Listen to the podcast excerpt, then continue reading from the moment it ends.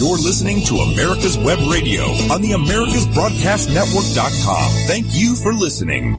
Good morning, everybody. Welcome to Web Radio and the Doctor's Lounge. I'm Dr. Scott Barbour, and today we're going to talk about the Wuhan China virus.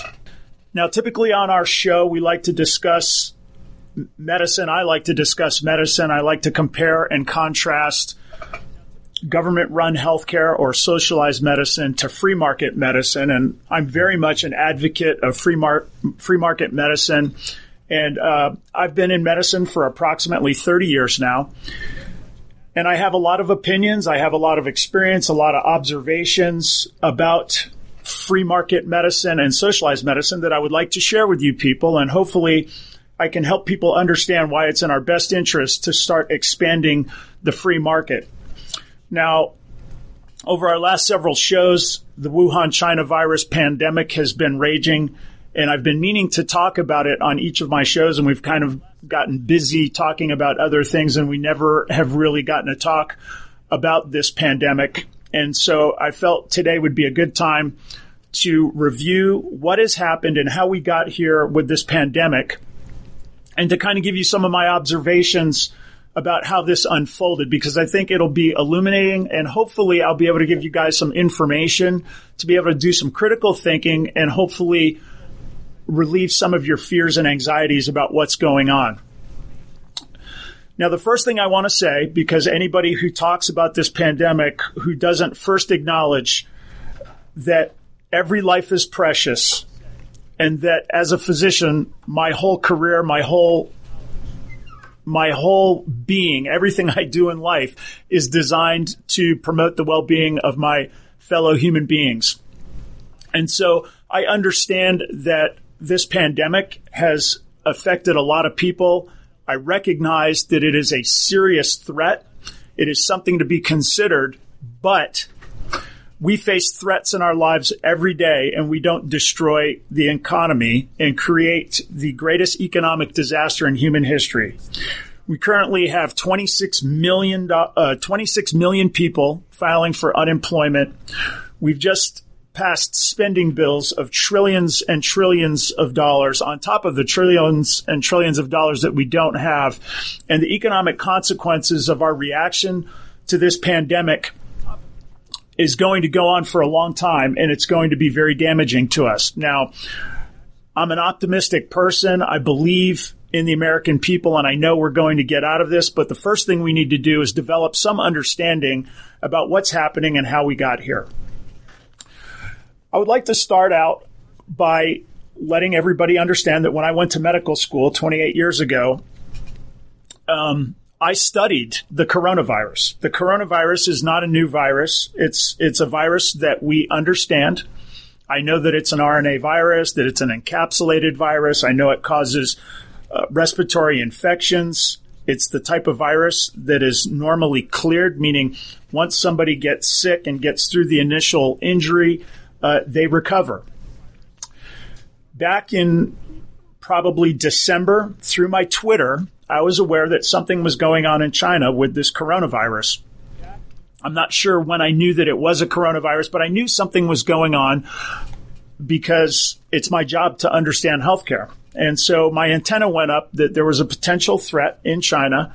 And uh, because I understand epidemiology and pandemics, I paid attention to it. And I can remember sometime in December talking to my surgical center coordinator that we should plan on having um, extra mask, extra what we call patient protection equipment. Everybody knows it these days as PPE. So I said, listen, we need to get extra gloves, extra masks, and I would like to get some reusable masks and gowns and things so that if the worst happened, I would be able to continue operating in my surgery center. At the time that I made this request to my surgery center coordinator, I didn't really appreciate the fact that this pandemic was going to turn into what it has turned in.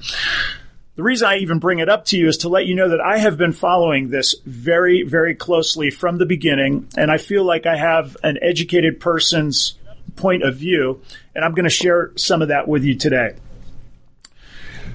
Now, one of the epiphanies I made in the last couple of weeks was uh, my wife is always telling me that uh, if you think nice things and you don't say it, you don't get credit. So I'll, I'll think to myself, her hair looks nice after she gets it done, or she's wearing a dress that makes her look pretty. And she'll say, you didn't say anything about my hair dress. And I'll say, well, I was thinking it. And she goes, it doesn't count if you don't say it. Well, as I was observing this pandemic unfold, I had a perspective that was different from most people. I understood the coronavirus. I understood the threat. And because I understood it, I was never that panicked. So back in December, uh, in January, when news outlets were telling us that millions of people were going to die from this pandemic, I knew that that was not true. I didn't say anything about it, but it was a thought bubble that I had. And then as the pandemic started to play out, I was able to see some of the numbers from Italy. I was able to understand that it, most of the people that were having trouble were older people in their 70s and 80s, that most of them, greater than 90% of them, had other comorbidities. And so the threat to young, healthy people was small. And so again, I wasn't concerned. And as time, um, as time went on, I became more and more confident that this, we were going to be able to address this pandemic and get through it with, with, uh, I don't want to say, uh, I don't want to be insensitive, not a minimum of life, but it, it was, it was not going to turn into this millions and millions of death. And so I proceeded accordingly with my practice. Well, as time went on, I started to hear rumblings within my practice of employees uh, who were very nervous. And it quickly became apparent to me that the red line hysteria that's presented on the news media every day was sending people into severe panic, including my wife. And my wife, who's a very intelligent, educated person, was highly concerned about the the ramifications of this coronavirus pandemic and actually to the point of challenging me on some of my assertions. So this sort of understanding about the red line hysteria, panicking people uh, into really irrational behavior, sort of compelled me to put together my observations of this entire uh, uh, experience from the beginning. And hopefully, some of my observations will allow you guys to to be more calm and uh, less pessimistic. One of the first things I would say is when I when I heard that this coronavirus was coming down, I made some assumptions.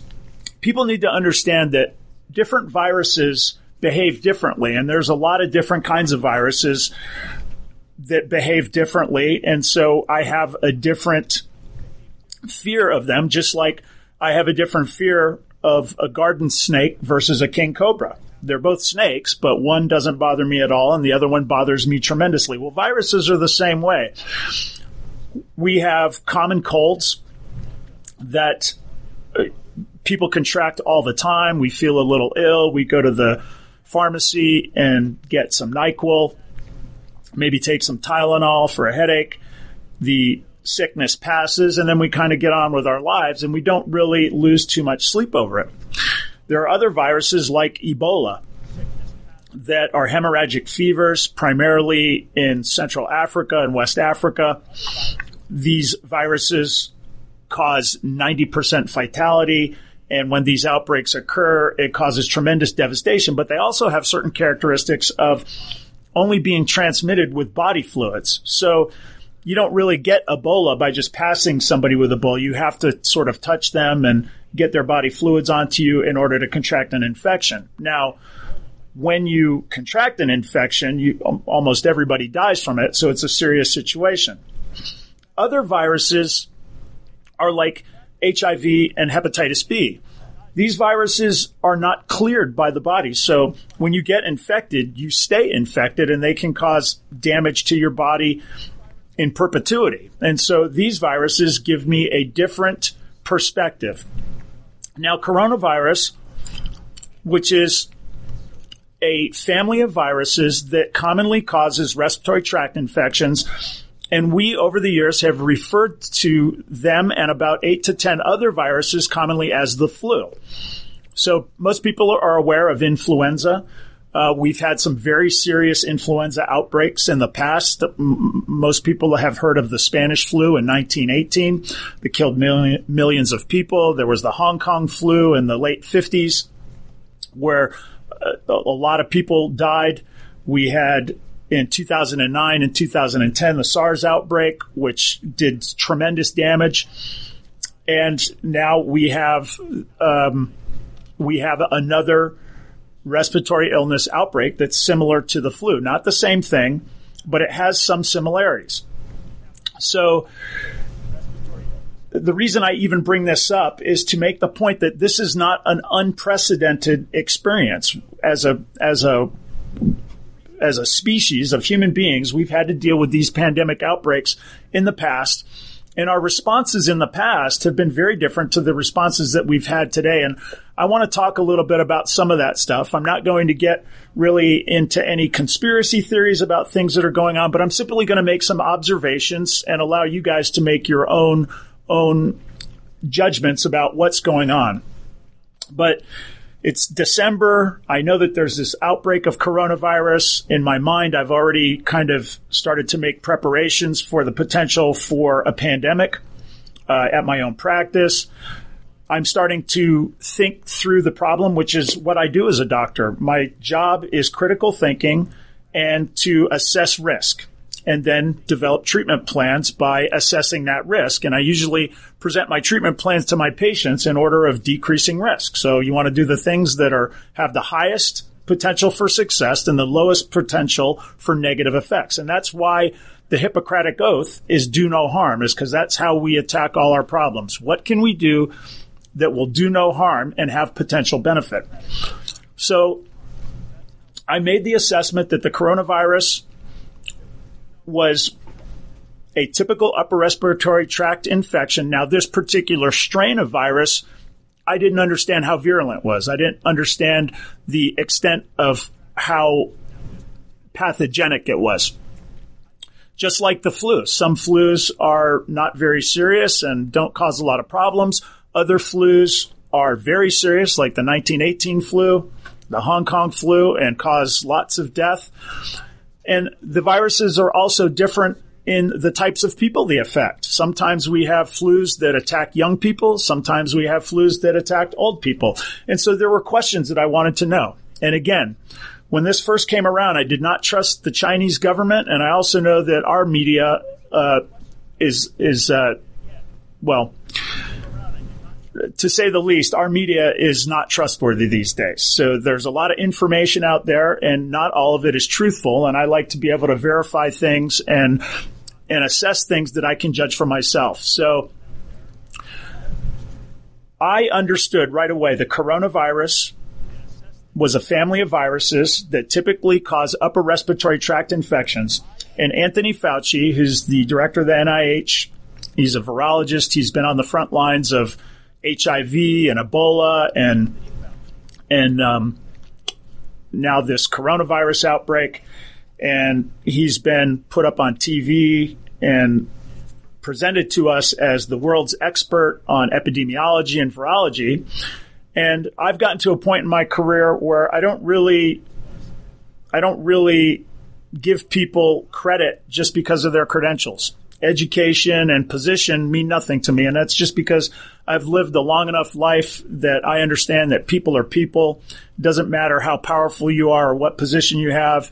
You're still a human being subject to the same frailties that we all are. We're all sinners. And so I didn't really have an opinion of Dr. Fauci that's not true. I'll get back into it in a little bit. I did have a little bit of an opinion based on how he handled the Ebola outbreak. I'll talk about that in a minute. But Fauci came out in January and told us there was nothing to worry about with this coronavirus. And this was the same thing that the Chinese government was reporting. And I thought to myself at the time, gee, that's kind of an odd comment to make because I'm an educated man. Um, I've studied virology and epidemiology. My life is healthcare. And I wouldn't have made that assessment. I mean, we didn't have the information at the time. He certainly didn't have the information. And we know that coronavirus does transmit human to human in other strains, uh, and apparently in this one too. And we also know that uh, it could potentially be a serious respiratory tract infection. So I thought that his assertion that there was nothing to worry about was was inaccurate at best. So time goes on, and the president issues a ban on the flights from China, which to me, at this point, through my Twitter and other things that I trusted, we already knew something very serious was going on in China. I didn't know how serious it was, but I knew it was serious. And the president enacted a travel ban from China, which to me was just common sense. And people attacked him for being racist and xenophobic and, and all of these things. And I'm looking at it purely from a medical situation. You've got a pandemic, and the simplest thing you can do is not allow international travel from a hot zone of a virus that we don't yet understand the full nature and, and danger of this particular virus. And I think it goes without saying that the Chinese Communist Party is not a, an entity that I put a lot of faith in. So when they're telling us there's nothing to worry about, but yet I'm watching them lock down their their province and you know they're they're welding people into their homes, that tells me something significant is going on. But at this point, I still don't know enough to understand how much of a threat this is. But I still have perspective that flu viruses are what they are. I immediately started studying the SARS outbreak in 2009, 2010, and was stunned to learn that we had somewhere around 275,000 hospital admissions in 2009, 2010 that were attributable to the SARS outbreak. And I'm thinking to myself, I don't remember any of this, what's happening today back in 2009, 2010, and that's pretty significant. I believe we had somewhere around 12,000 deaths in the United States that were attributed to the SARS outbreak. And, uh, you know, I, I don't know about the testing back then, but uh, that was pretty significant. So here we got this coronavirus that's now starting to appear in in South Korea and in Italy. And so I was able to watch the numbers in Italy. I've been following the numbers of people getting infected in uh, every country since day one. It's really the first thing I do every morning as I get up and I look at these numbers and I try to make an assessment about how serious this threat is. Now, I have to give you some background one of the first things you learn when you go to medical school and residency is how to read scientific information critically. And the first thing we learn is that all research, all scientific information is contaminated with bias. And bias ruins the data that you get. And, you know, if I'm a doctor, for example, and I'm testing something that I've invented and I want it to be a useful product because I'm going to make a lot of money if it is. And I'm the one doing the measurements. There's going to be bias that affects my measurements because I'm going to be influenced to document measurements that make my research look useful so that I can then sell my product and make a profit. That's just normal. That's just what we do. And so when we construct studies we like to do things to help eliminate viruses. And one of the things we do is called blinding, meaning the patient doesn't know if they're getting the the the treatment that we're studying and the doctor doesn't know. That's what we call a double blind. A crossover study means you put the proposed treatment on one group, group A, and see how they react with control group B, and then you switch it so that you put the treatment on on group A, and uh, and then f- see what the control group on the other side looks like, and you see if you get the same data on both on both um, both components of the trial, and that helps give you more useful, more credible data. Um, prospective studies, meaning we're going to start the study today and we're going to go forward and document information is better than what we call a retrospective study, which is to go back and look at data that's already been collected. And the reason is, is when you go back and look at past data, you, you don't have a lot of the details about how that data was co- collected and important things, and, and the information is not usually good. So when you hear these comments about this was a double blind, prospective, randomized, meaning you, um, you know, randomized is making sure that you get a random sampling. You don't get a certain population of people. So, you know, a double blind, prospective, randomized study with, you know, lots of people enrolled is a better study than a retrospective study. And we understand this. And as scientists, we learn how to read medical literature and scientific literature critically. So, having said that, I understand that these things are not easy to to document. I've done medical research and scientific research in the past, and I know that there are certain things that are very difficult to measure, and there are certain things that are inherently biased. And one of the things I can tell you is anytime I read an orthopedic study where they're talking about range of motion of a knee or a shoulder or something, I always know that I don't trust that very well because in my own experience, which is every single day for 30 years, I do knee exams and shoulder exams and I can't get my own inter, what we call inter observer evaluations to be accurate. I could go in and measure your knee and say, it was 120 degrees and then come back in 10 minutes later and the next time I measure it, it's 130 degrees. These measurements are very difficult to obtain. And so when I look at studies, I have sort of a critical eye towards looking at that kind of stuff. And so when I'm looking at these numbers online, I'm telling myself, how in the world are they making these? How are they coming up with these numbers? And it's a simple question. How do you know somebody is infected with COVID-19? And you, the, the simple answer would be, well, you, you do a test. Well, I'm here to tell you tests are not universally available, certainly not in Italy.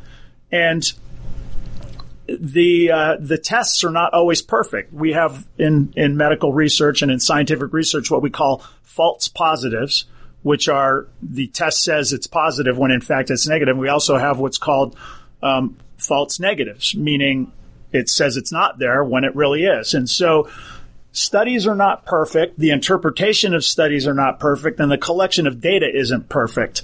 And when I'm looking at these numbers worldwide and I, you know, I'm using them because I need some sort of template to get an idea for, I'm just letting you know and suggesting to you that I don't take these numbers at heart because I know you can't measure them. And when this pandemic started breaking out here, I, I made my first my first order of business was how am I going to protect Barbour Orthopedics practice?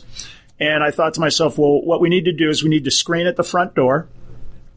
Uh, I understand some characteristics about coronavirus. It's an encapsulated virus, which typically makes viruses susceptible to disinfectants. So we got people out wiping down all of my surfaces and doorknobs and things like that on a regular basis. We screened at the door with temperature. We asked patients, have you been in contact with anybody that uh, could potentially be sick?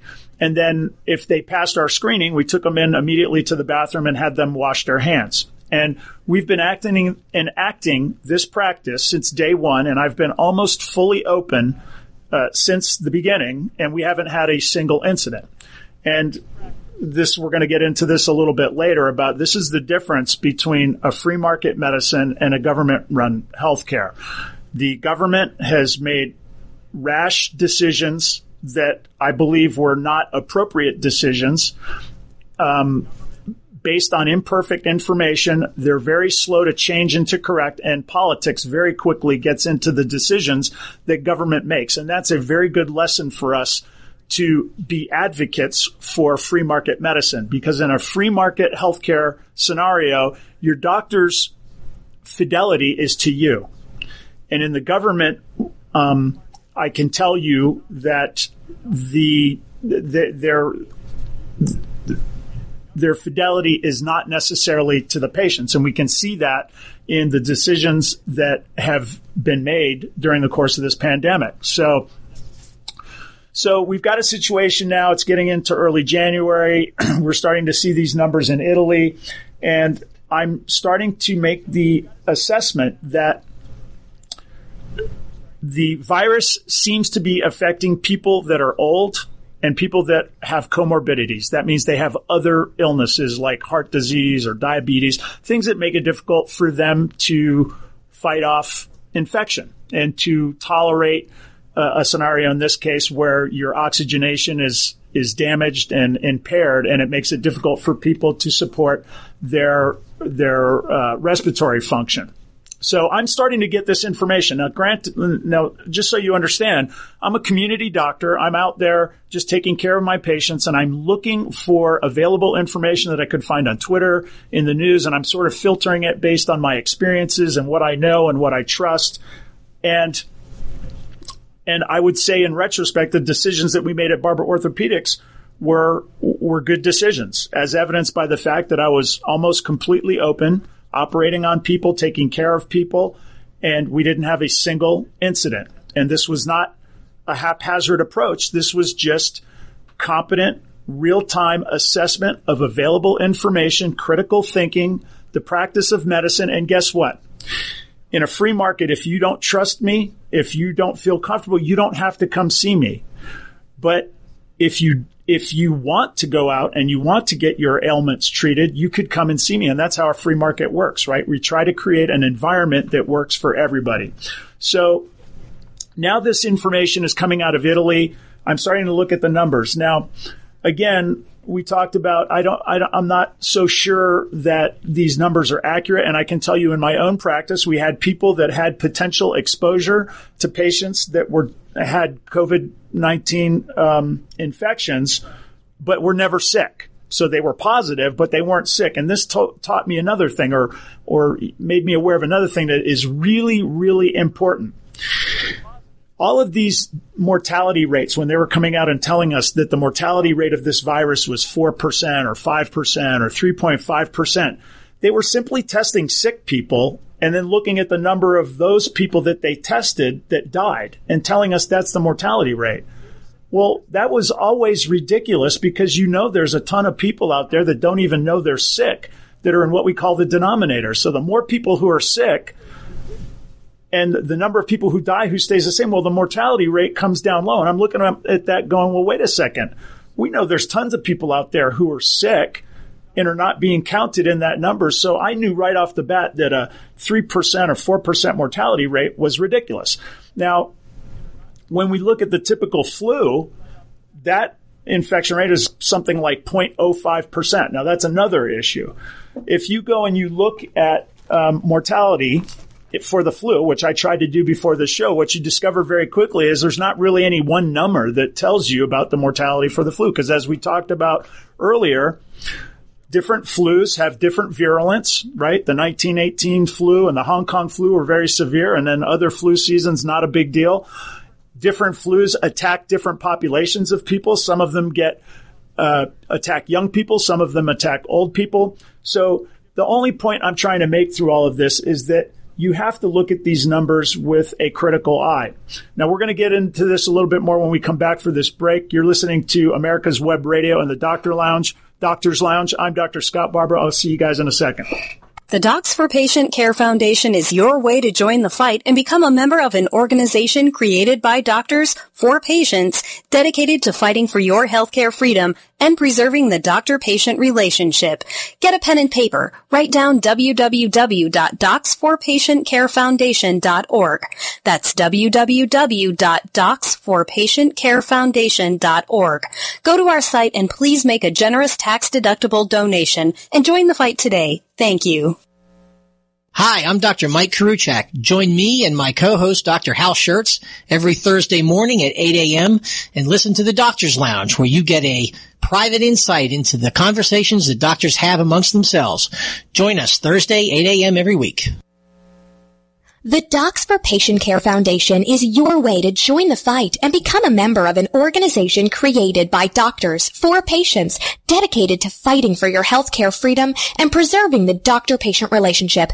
Get a pen and paper. Write down docs4patientcarefoundation.org. That's D-O-C-S, the number four, patientcarefoundation.org. Go to our site and please make a generous tax-deductible donation and join the fight today. Thank you.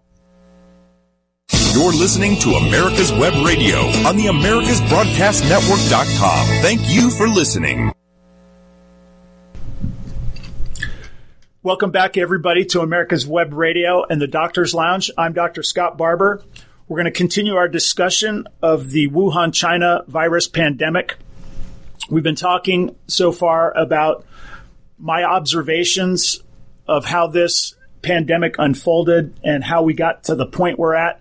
And I'm trying to give you guys some information to look at what's happening critically so that you can make your own decisions. And hopefully by the end of the show, you're going to be like me. I'm more afraid to fly than I am concerned about dying of the Wuhan, China virus. So anyway, I was talking about the fact that I was paying attention to these numbers. I was trying to uh, obtain verifiable evidence about who's getting sick, the numbers of people that are getting sick, how it's being transmitted. And then I wanted to know about treatment. What do you do if you do get sick? Because this was the kind of virus that I knew was going to get out into the community. This is not like an Ebola where we isolate and we wait you know, in this, and usually in the Ebola situation, almost everybody dies. And then once that happens, the pandemic or the epidemic is contained. This is not that type of problem because there are so many people, in fact, maybe even the majority of people who are exposed to COVID 19 and they never get sick. And so they're out there and they, they clear the infection, they develop antibodies, and what we're hoping is that you develop what we call lifelong immunity. So certain viruses, you get infected, your body develops antibodies, and you don't get that virus again. Other things like influenza, we clear the virus, but then the virus goes back next season. It changes and mutates so that it looks different. And so when it comes back the next time, the immunity that you got the year before might not work against the new, uh, new infection the following year. And that's what vaccines in influenza are designed to do. They try to anticipate what the virus is going to look like the next year and develop a vaccine that will promote antibodies that attack that new virus. So we anyway, I'm looking at this now concerned about how I keep the people in my practice healthy and I continue to be able to take care of their medical issues. So I'm looking at the numbers in Italy and I'm saying to myself, Italy is a socialized country with socialized medicine and doesn't really have the type of in- infrastructure that we have in the United States. And so in my mind, I was looking at what was happening there and realizing that that's how it's happening in nature, meaning the doctors were not doing a lot to support people who were getting sick. It was simply running its course and we were seeing what's happened. And what we discovered was old people in their 70s and 80s and people that had comorbidities were the people who were getting sick. We were able to see that people under 50 that were healthy were virtually never getting sick. And that was very important information to me. The other thing we started to realize is that some data was coming out. We were implementing social distancing in this country. And what we discovered was that California and New York implemented social distancing at about the same time. I think California started three days after New York. But New York has 18 times more cases than California does, but yet they both implemented social distancing. This would suggest to me that social distancing is not necessarily the magic bullet. And I never thought that social distancing was preventing this virus from getting out. It may have slowed the curve down or what we call flatten the curve, but it was never designed to contain the infection. And the reason I know this is I don't know about you, but I've been to the supermarket. I'm talking to David here. He went to the supermarket. We all touched the fruit and the vegetables and touched cans and things like that. That is not quarantine. We were all exposed, but people don't get sick typically with this disease. At least young, healthy people don't. So that brings me to sort of my next observation here was first of all, who's getting sick? How is it transmitted? How deadly is it? The next thing I wanted to know is how are we going to treat this thing? What happens when when somebody does get sick? Because I knew it's a matter of time; it's going to happen. So, what what I want to know personally as well is if I do get sick, what are they going to do to treat it? And we started understanding. I, I would tell you that back in December, I knew that hydroxychloroquine was being used around the world, and there, there were that there were reports that hydroxychloroquine was effective at treating the coronavirus. Now, I didn't really pay attention when I was getting it on email and through Twitter and things of that nature because uh, it wasn't happening in this country yet and I wasn't getting my mind on it. But once it came here and once we started implementing social distancing and lockdowns, the CDC was making recommendations to doctors about how to treat our patients. I wanted to know this information and it wasn't readily available testing was not readily available. So I have had instances in the past few months where one of my employees was exposed and it was very, very difficult to obtain testing for that person. Now I'm an essential business on the front lines, a medical doctor taking care of patients and I was unable to get employees tested. And so we had to implement quarantine practices in order to make sure nobody was sick and, and to follow up that way. And that's how I know testing has not been used to get these numbers about mortality uh, or about infection. I also am aware that the mortality rate that kept being presented to us, 3%, 4%, was ridiculous. We knew that far more people were infected and not sick, making the denominator much larger. And so the mortality rate was much lower. So as the pandemic progressed, I started studying hydroxychloroquine more. Now, hydroxychloroquine is a medicine that is used to treat malaria. Uh, it's used in lupus, rheumatoid arthritis, and has a 70 year track record. So that is a very long, long track record of safety. It is FDA approved for these purposes. Okay. So we have a drug that is already FDA approved. It's got a 70 year track record and it's incredibly safe. There's been some talk in the media about cardiac toxicity, which when I talk to cardiologists, they tell me it's really infinitesimal and not really of significance. I had a lot of cardiologists say I've never seen a case in my life. And there is also some discussion of retinal toxicity where it causes damage to the retina in your eye. And I'm told by my ophthalmology doctor friends that that only happens to people who are on high dose for long periods of time, something that would not be necessary in the treatment of the coronavirus. And so I thought to myself, all right, so you got this medication, hydroxychloroquine, that sounds like it might be effective. And I start hearing in the media, oh, it's only anecdotal evidence.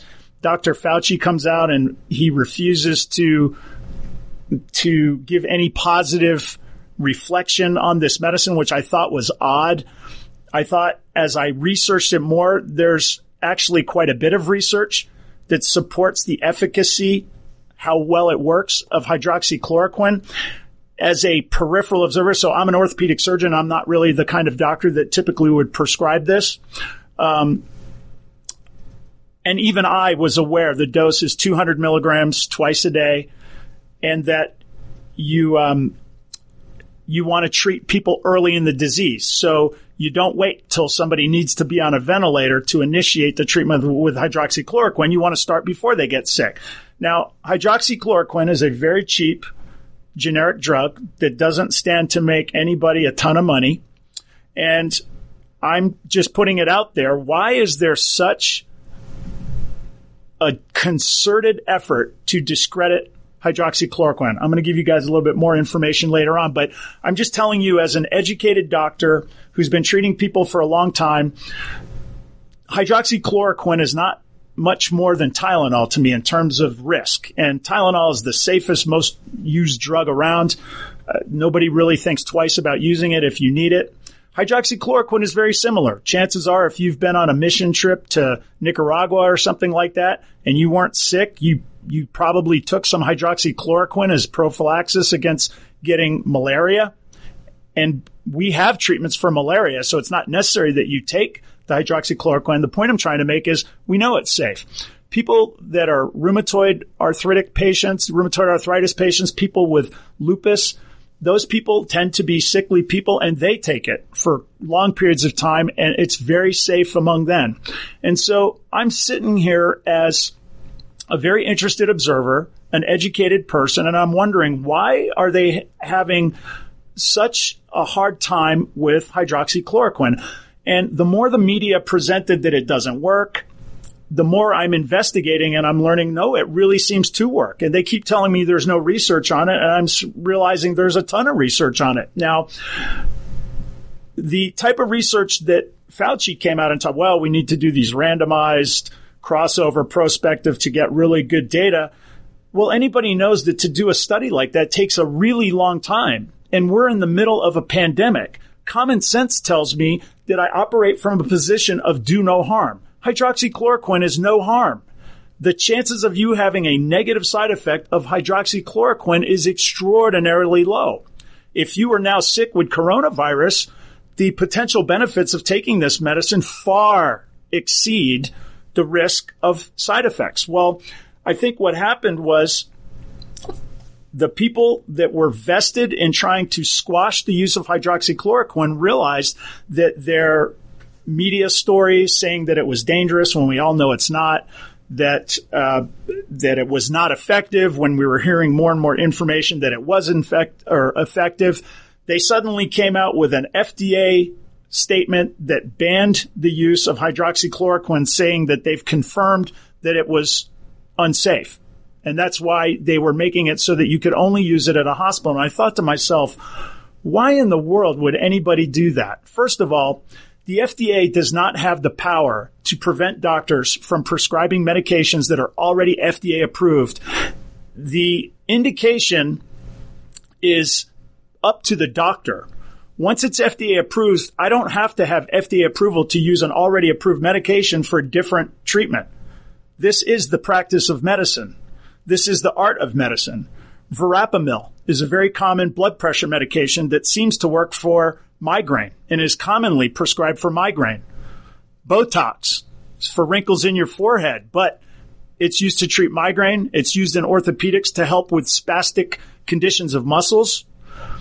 Synvisc is a medication or a, it's an injection that we, it's FDA approved for use in knees to help people with arthritic conditions, but guess what? I use it in shoulders and ankles too because I'm a doctor practicing the art of medicine. Hydroxychloroquine is a safe medication. This is a fact. This is not my opinion. This is a fact. Hydroxychloroquine is a safe medication that has a 70 year track record that is already FDA approved. I should be able to prescribe this for my patients the same way if I have a friend who calls me and says, Hey, my wife's had an upper respiratory tract infection for several months now and they can't seem to shake it. Would you mind calling in a Z pack? We do this all the time because the medicine is safe and the potential upsides are high. Hydroxychloroquine is the same thing. So now we've got a situation where we're into this pandemic a bit and I'm starting to realize that the information that we're getting is highly politicized. And the way that I know this is that one party wants to open up the economy and things like that, and another party wants to keep us locked down forever. And what I am here to do is tell you that based on the medicine, we need to open up this economy. We have an understanding of this virus that it affects primarily older people with comorbidities, and we should quarantine those. I'm keeping my mom on lockdown. I'm protecting her, but my kids, nobody under the age of 18 has died from COVID-19 at, at, at, my last check. We need to get kids back to school.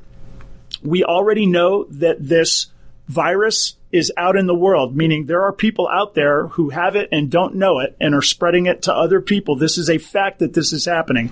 And the other reason I know that politics is affecting our decision making is the whole purpose of the quarantine was to what we call flatten the curve. Okay. And everybody says the phrase flatten the curve, but I'm not sure everybody understands what that means.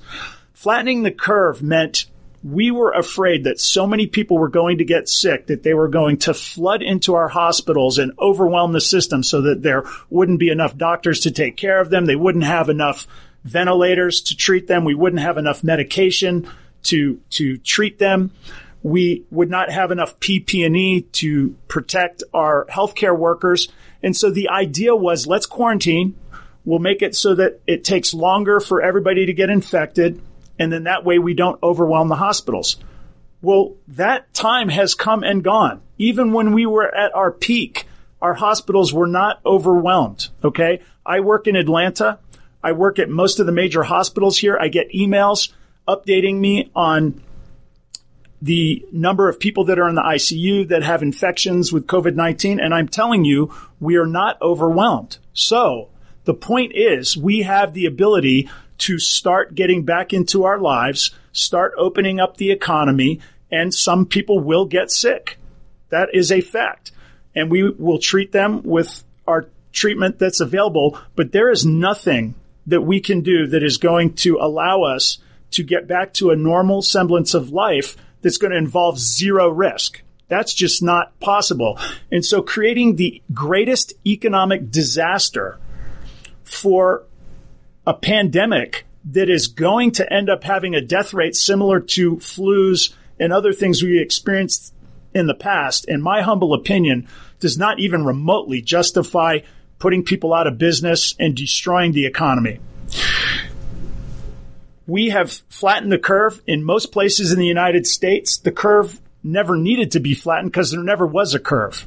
Okay. So Nebraska does not need to have and never needed to have the same kind of shutdown that New York does. Now, even when we look at New York City, New York City is responsible for roughly New York and New Jersey for, for about half of all the cases, deaths and infections of COVID-19. Why is that? I don't know.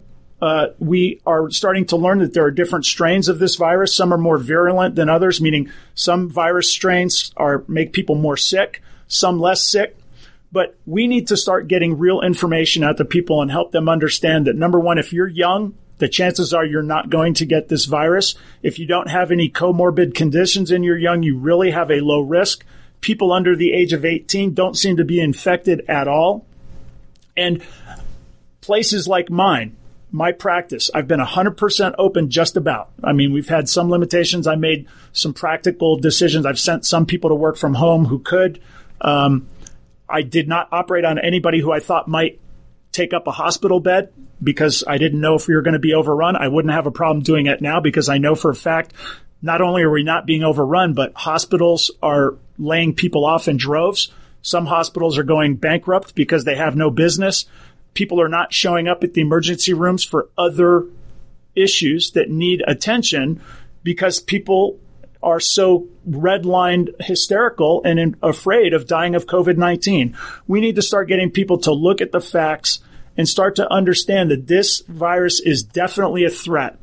It is definitely causing a problem and it's definitely something we should pay attention to but it does not by any means justify shutting down our economy and creating the greatest economic disaster in human history. 26 million people filed for unemployment so far. We've printed trillions and trillions of dollars on top of the trillions and trillions of dollars that we spend every year that we don't have. And we are going to see the negative ramifications of these decisions for a long time we have to start getting people back to work. My practice, as I said, I've been almost completely open the entire time. We haven't had a single incident. This means this can be done. You can wash hands. You can social distance common sense wise, meaning you don't have to stay in your house, but just when you go out, just don't let somebody cough on you. You know, I've stopped shaking hands like most of us have. I don't touch surfaces that I don't need to. I keep hand sanitizer with me. Um, I keep Lysol wipes to mostly because my wife wants me to wipe down the steering wheel and all that kind of stuff. I mean, there are common sense things that we can do to mitigate the risk, but the idea that you're going to have zero risk is irrational. We don't do anything with zero risk. I get up every morning and I drive to work and I make the decision that I'm going to accept the risk that I could be killed in a car crash in order to get to work, to live my life and earn money for my family so that my kids can have a life as well that's kind of the decision that we're making here. And I believe we have enough data. I know for a fact we have enough data to understand this. I also know that this is highly, highly politicized. And so it's really, we've really gotten to a point where we cannot think critically anymore because we're all accused of being political, being hyperpartisan, being conspiracy theorists. And what I'd like to do is just present to you common sense understanding, looking at the numbers. One of the things I always tell people is, do you know anybody who's died of coronavirus? I don't. Now, again, this is not to say that this is not a threat and this is not serious. It is. There is definitely a serious pandemic that's going on out there, but it is not killing all of us. It is not as widespread as the media would like you to believe. And it is not dangerous to a large portion of our population, meaning the young people who are healthy. The whole uh, attack against hydroxychloroquine is absolutely irrational. Why is this happening? Hydroxychloroquine is a safe medication. It's been around for 70 years. It's got one of the safest profiles I know. I've talked to all of my doctor friends who prescribe it all the time, and they're telling me this is one of the safest medications out there. And yet the FDA comes out suddenly and bans doctors from prescribing it. They don't even have this power. Doctors are allowed to prescribe medications that are already FDA approved. It doesn't matter what the indication is. So why would they do that? I would see a patient in my clinic. Doc, I've had a bit of a cough. I'm having a little bit of fever, some shortness of breath. It's been going on for a couple days now. I would say, you know what? It's possible you have this COVID 19. You know what I want to do? I want to prescribe you hydroxychloroquine, 200 milligrams a day, and let's see how you do. I'll bet you, based on the literature that I'm studying, because I'm practicing medicine, the art of medicine, which means I filter information and I make risk, risk assessments and I present those risks and benefits to my patients, and that's how we implement care. My thinking is that a lot of the people that I did that, that I gave this cheap medicine, would get better and never have to go to the hospital. I'm now starting to think about why is it that people are so worried that community doctors may prescribe a safe medication and prevent people from going to the hospital. Why would that be? And I'm, again, I'm not a conspiracy theorist. I'm just asking the question. Why is this? It's a safe medication. It's potentially beneficial. I'm a doctor. Don't tell me there's no research out there. I've been reading it now for two, three months. There's ample research to compel me to prescribe this medication. Now, I'm starting to read things like um, Johnson and Johnson has committed a billion dollars in, in January to an entity called BARDA, the Biomedical Advanced Research and Development Authority. This is a branch of the Health and Human Services, and they've been working on a vaccine. Now, I'm not going to get into the whole is the vaccine are they are they purposely blocking the use of this cheap medication so that they can then make a ton of money off of a vaccine that they're developing? I'm not here to tell you that's happening or not happening. I'm just telling you hydroxychloroquine is a cheap, safe medication that's easy for people to prescribe. And the medical literature that I'm studying is telling me that it's potentially very effective and Johnson Johnson committed a billion dollars in January to BARDA to develop a vaccine. Now, other things I've noticed, Anthony Fauci, the NIH director of virology, our number one microbiologist, you know, he's he's uh, been in charge of HIV research and Ebola and now the coronavirus. He cannot bring himself to just say, "Yeah, I think hydroxychloroquine might be effective." I I can't believe it. Why won't you just say it? It's possible. You're not committing to anything. There's enough literature to just say it. Hydroxychloroquine could be effective. He will not do it. But yet he came out today or yesterday and he said that remdesivir, which has far less research on it, which is an antiviral vaccine or uh, an antiviral medication, is sh- looking promising. How can you make the statement about this medicine, but you can't say it about hydroxychloroquine? I'm just pointing out observations that give me pause. So we have a virus, a coronavirus that's not novel in the sense that it's not like we've never seen a coronavirus before. We know about it. It has gone throughout the world. We're on the backside of the curve. The curve's been flattened. We have potentially treatments for people with hydroxychloroquine. I'm, I know they won't let me prescribe it in the community, but if you go to the hospital, it's still being used for treatment along with other things. The risk population seems to be people in their 70s and 80s with comorbid conditions. Young, healthy people seem to be, I don't want to say immune, but very unlikely to have serious, long lasting complications or death. Very unlikely. I think it's time to open up the economy.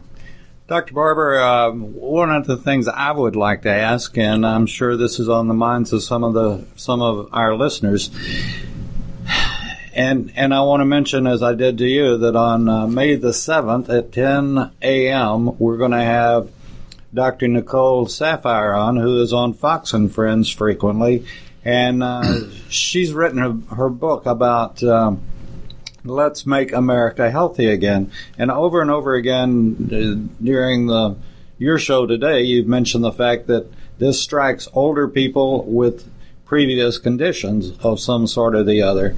Uh, it can be lung conditions or heart conditions or whatever, diabetes or whatever.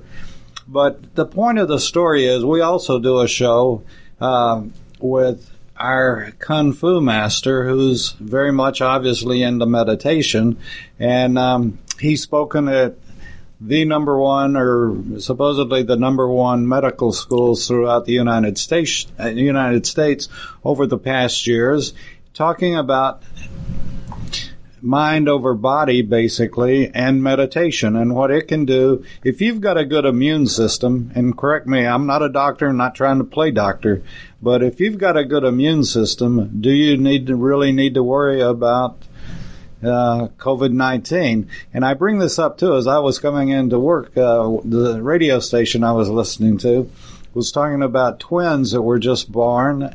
Both parents tested positive to COVID 19, and neither twin had any, did not test positive to it. They had no symptoms, no nothing as they were born. So, you know, I think there's still a lot of uh, questions out, but if we take care of, if each of us takes care of ourselves, I think we'll get past this quicker than, uh, you know, the fat slob that keeps eating the uh, Twinkies. Well, the first thing I would say is that everything is risk assessment. Whenever anybody asks me anything in medicine, I always say, we never say never and we never say always in medicine. There are always outliers. But what's common? You know, we talk about the bell curve. I want to talk about what's common. Commonly within that bell curve, young people are not affected. To my knowledge, the last time I looked, nobody under the age of 18 has died of coronavirus. The chances of dying, we're looking at the Italian data, of people under the age of 50 with no comorbid conditions is almost nil. And I bet when you go, you know, you can always show me the anecdotal, the one off, hey, if there's a person here 36. I bet you if you go look and scrutinize their medical condition, you could find something that represented a comorbid condition. So I don't just accept it at face value when they say a 36 year old person from Louisiana died with no comorbid conditions. That's not always true. We don't know if they were smokers, they were vaping, you know, there's a ton of factors that we don't know. And so what I'm trying to say is we have enough information to know that the risk to young, healthy people is extremely low. Now, I'm a free thinker. I'm a free market guy. I, I'm a freedom guy. My next door neighbor is a very smart, educated, compassionate. I, I love this family. Their daughter plays with my daughter. They basically she lives at our house. You know, she's uh, she's an adopted child after they, you know, all of their other kids are gone from the house. So she's an essentially an only child. So she's always over at my house playing with my kids. She has been locked down this entire time. And I sent a text to the parents saying, "Hey, listen, I know you guys are nervous. I want you to know it's okay to send her over to see us and to play with us. You know, play with my kids. That I have no problem with it, but I completely respect." Your you know, if you're afraid and you don't want to, you don't have to. I just wanted to extend the invitation. She's still not been over. They're they're letting her now go into their front yard and our daughter's going to our front yard and they you know, they've been doing yoga and and kind of playing that way and listen, people have their own risk tolerances, but the way the government is doing things now where they're allowing one business to open and another business not to open, they're making these assertions about we got to continue to flatten the curve when the curve the first time never materialized. There's another side to this ledger. Businesses like my brother's business completely wiped out.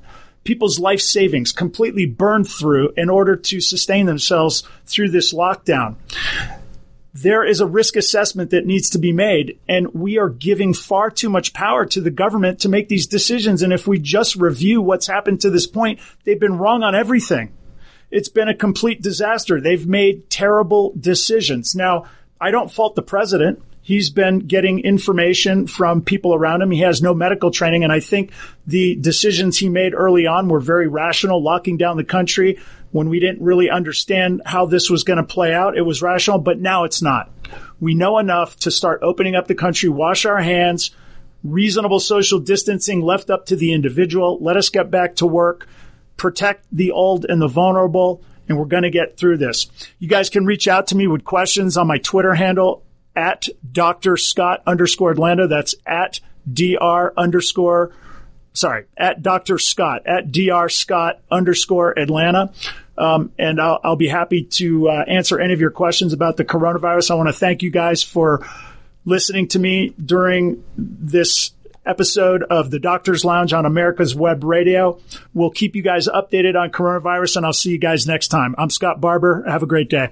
You're listening to America's Web Radio on the AmericasBroadcastNetwork.com. Thank you for listening.